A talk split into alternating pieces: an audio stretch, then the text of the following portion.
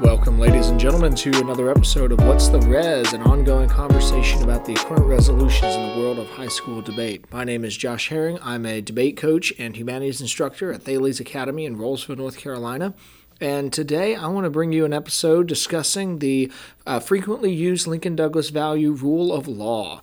In this episode, I want to go over what the rule of law is, what some alternatives to the rule of law are, how we got to the very idea of rule of law, and then how is it useful for Lincoln-Douglas debate. Uh, this is a solo episode. I, I don't have my normal ho- co-host, Ethan Delves, with me today, uh, so I'm going to be doing this. This will be a relatively quick episode, but hopefully it's helpful.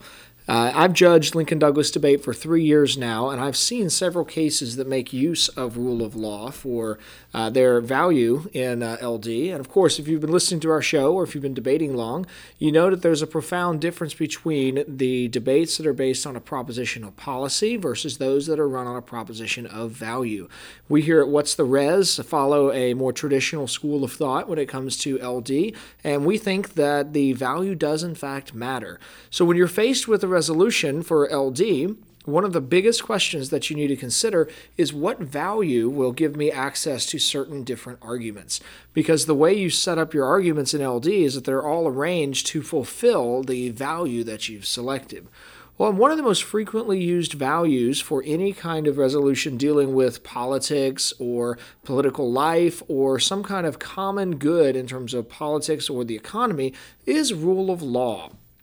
So, uh, rule of law is one of those phrases that's really easy to use, but not a lot of people think carefully about what exactly it means. So I want to go over first and foremost what exactly we're talking about when we say rule of law.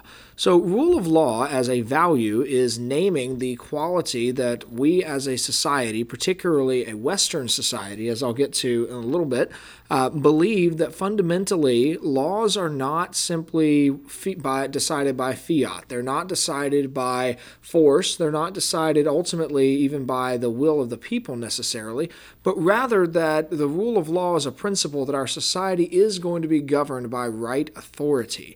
And that authority might be placed in one body or another.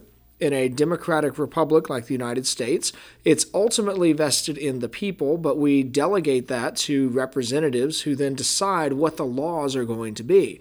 And this principle of rule of law becomes critical because eventually every adult runs into some law that is irritating. And, and, and that's even on the level of just personal life, not on the level of an inherently unjust law. For me, it happened when I was sixteen and I started driving and I realized that the state of Virginia told me I had to wear a seatbelt. I thought that was an infringement on my personal rights as a human being. It was irritating to wear a seatbelt. Why on earth should I bother wearing a seatbelt? I was a good driver. I was not going to hit anyone. Well, of course, as hopefully others listening will, will understand, uh, I was an overconfident sixteen-year-old. I had several accidents before I became a better driver. But I learned eventually that I had to wear my seatbelt. Now, I never consented to that law. I never gave anyone permission to put a rule over me. Instead, this principle of rule of law comes in, uh, was in play. Because I live in this society, the society has decided that I must follow these laws, and if I'm going to gain the benefits of society, I have to obey the laws that are on top of me. Now, the trick here with this idea of rule of law is that rule of law means that ultimately everyone must obey the law. Uh, and this becomes a, a vital principle for a flourishing democratic form of government. And ultimately, that's, that's where a lot of modernity has moved, such that it doesn't matter if you're wealthy or if you're poor. In theory, at least, the law applies equally.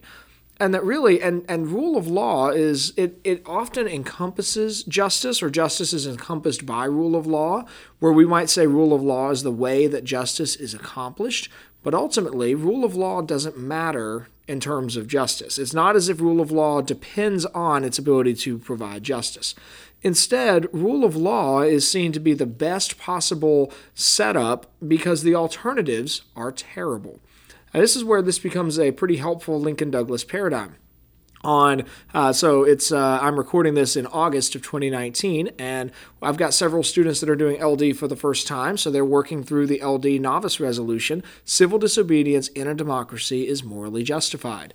Well, a great value for Neg would be to say, look, rule of law is our highest value, because without rule of law, we are left to individual subjectivity to decide what laws we're going to obey.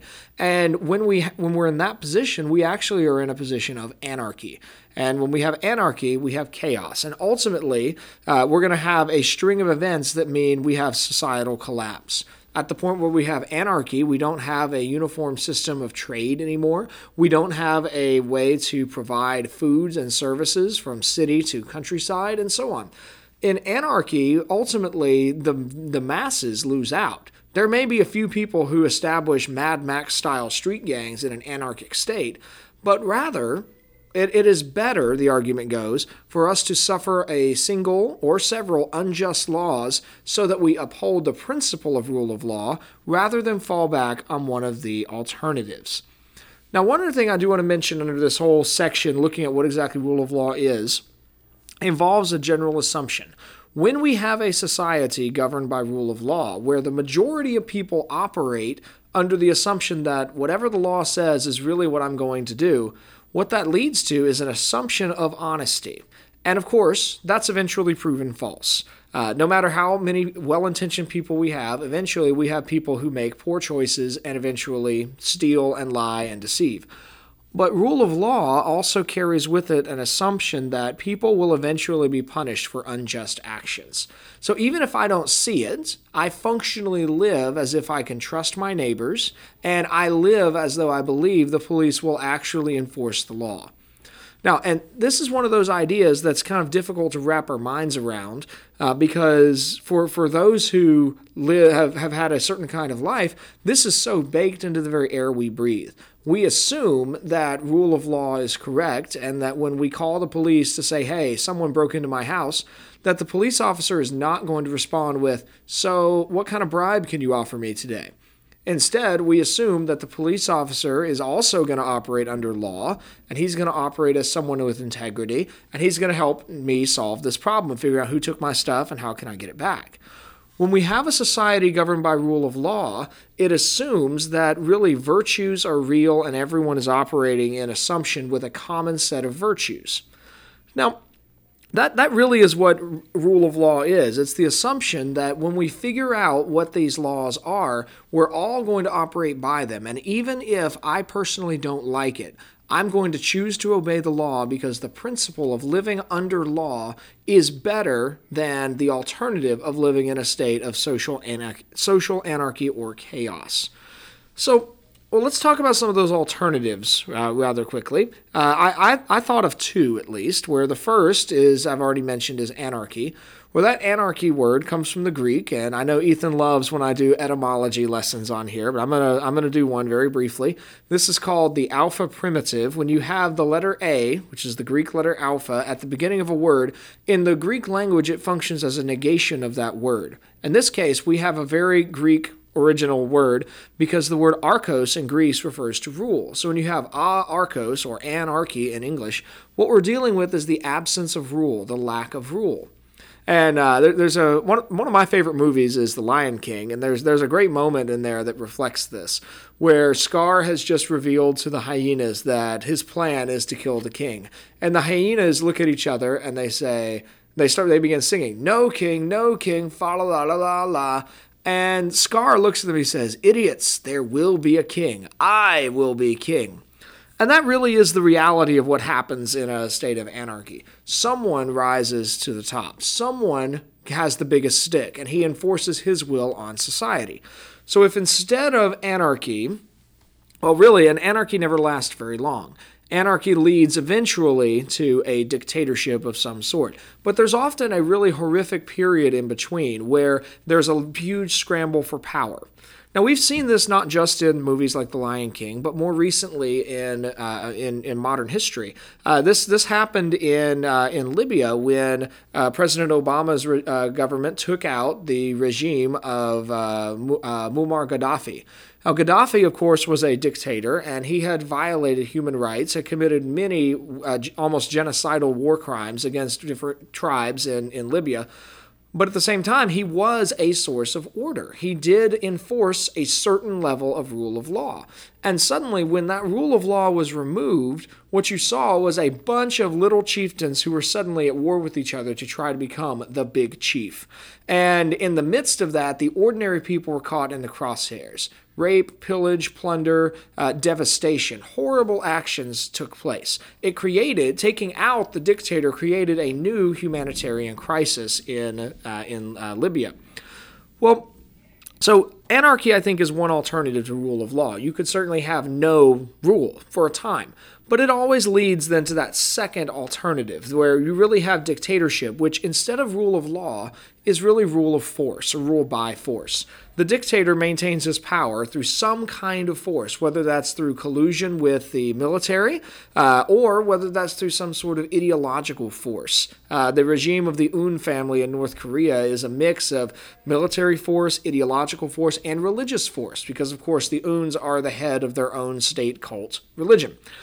So what you get then is that there are alternatives to rule of law, but the alternatives are so bad that the argument, I think, makes a lot of sense. We are better off submitting to an unjust law on the principle of rule, because the principle of rule of law is better for us all. Now, which brings us to a different part of this argument, that really, even if you have an unjust rule, so let's take the uh, the novice uh, case, for example, and say that uh, we have, we're, we're back a few decades ago and the Jim Crow laws are still there.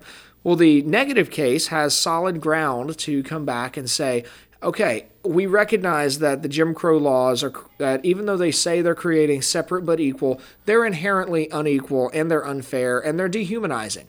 But, and that's the critical part for the negative on that case, but the unjust rule of, or this unjust rule of law is still better than rejecting the principle of a common law for a people that were all ruled by the same law. So at the point where people can say, that law is just, and that other law over there, that one's unjust, and I can choose, I can pick and choose which ones to obey, well, that's really the collapse of rule of law and the beginnings of anarchy and the beginning of a chain of events that would lead to the collapse of the United States of America. That at least is the argument. Now, it takes a lot of work to be able to substantiate the warrants on, on that. It's really easy to set up a slippery slope chain of impacts. It's really hard to make that argument in a way that is persuasive to a judge. Now, let me shift them for a moment and uh, uh, just indulge me for, for a b- brief moment. I don't often go historical on this show, but I am originally a history major, and my first uh, kind of class that I loved teaching was a history class. So I want to spend a moment on a bit of intellectual history and looking at the development of this idea of rule of law.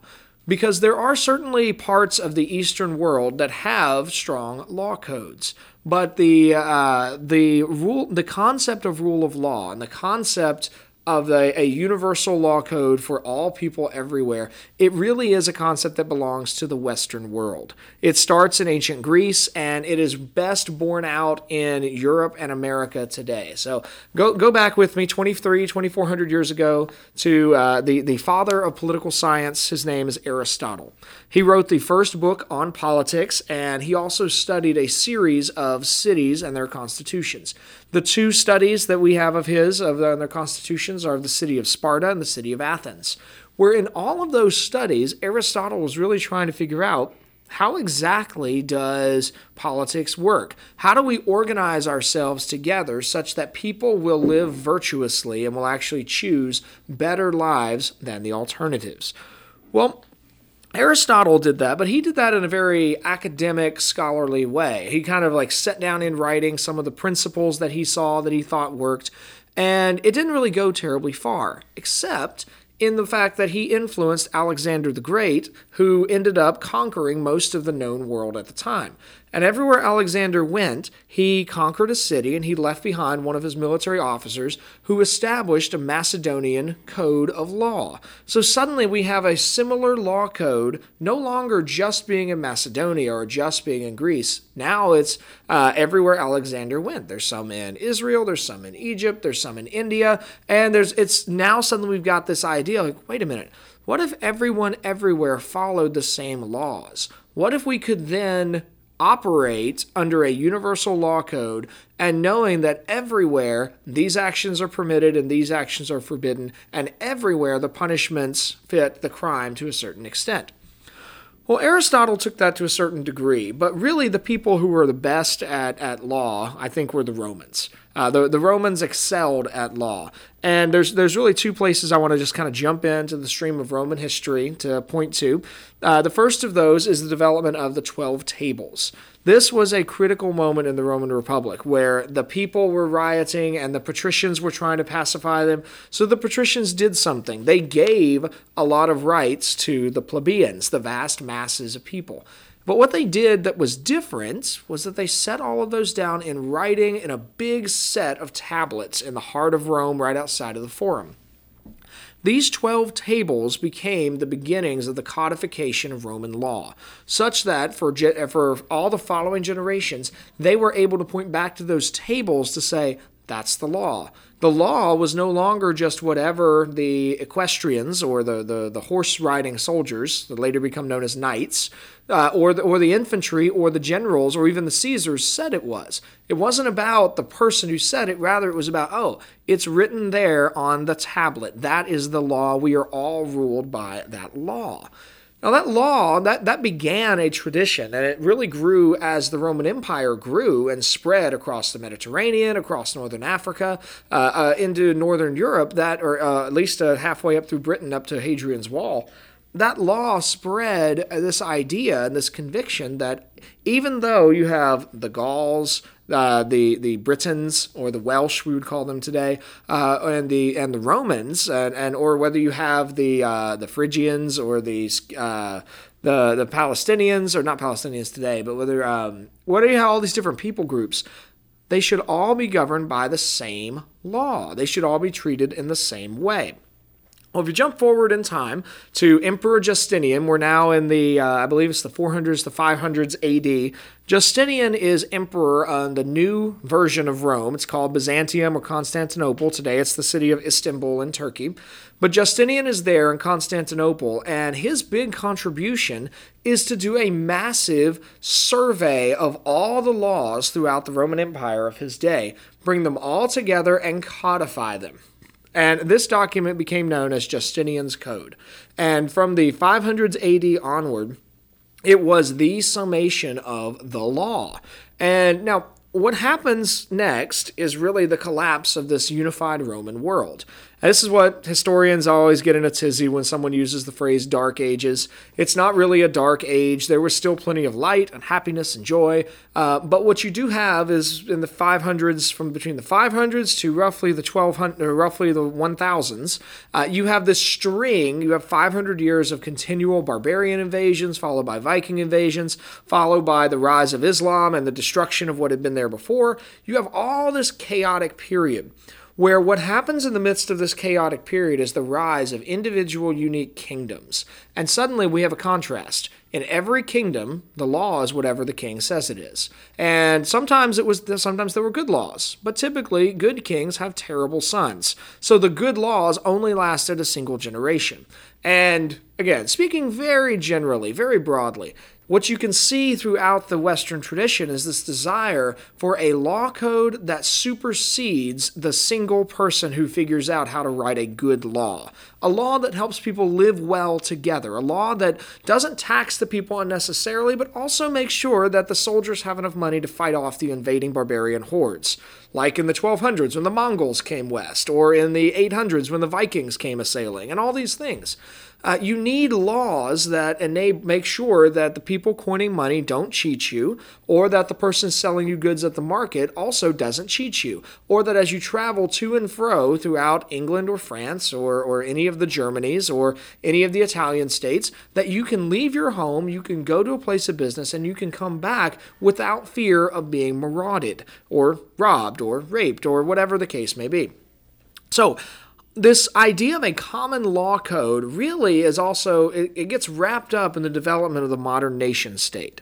So I want to jump back into the uh, into the story in uh, in the year sixteen forty-eight, where we have a critical piece in the development of a modern legal structure and the modern idea of rule of law. In sixteen forty-eight, we're at the tail end of an event called the Thirty Years' War, where it's one contender for the First World War because it has a lot of European nations at each other's throats.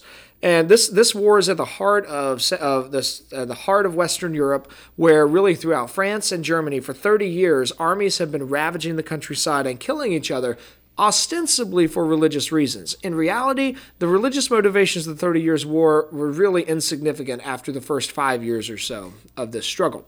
Uh, but at the end, in sixteen forty-eight, the heads of state of Europe all gathered in a place called Westphalia. And to summarize a very complicated series of movements, they swore a treaty, signed a treaty, uh, vowing that from here on out, two things. First, diplomacy is always an option rather than marching armies together. Diplomacy began, has a very strong uh, piece that starts that comes out of Westphalia. But secondly, they were going to be governed by secular laws rather than tying church and state together and then going to war with each other over religion.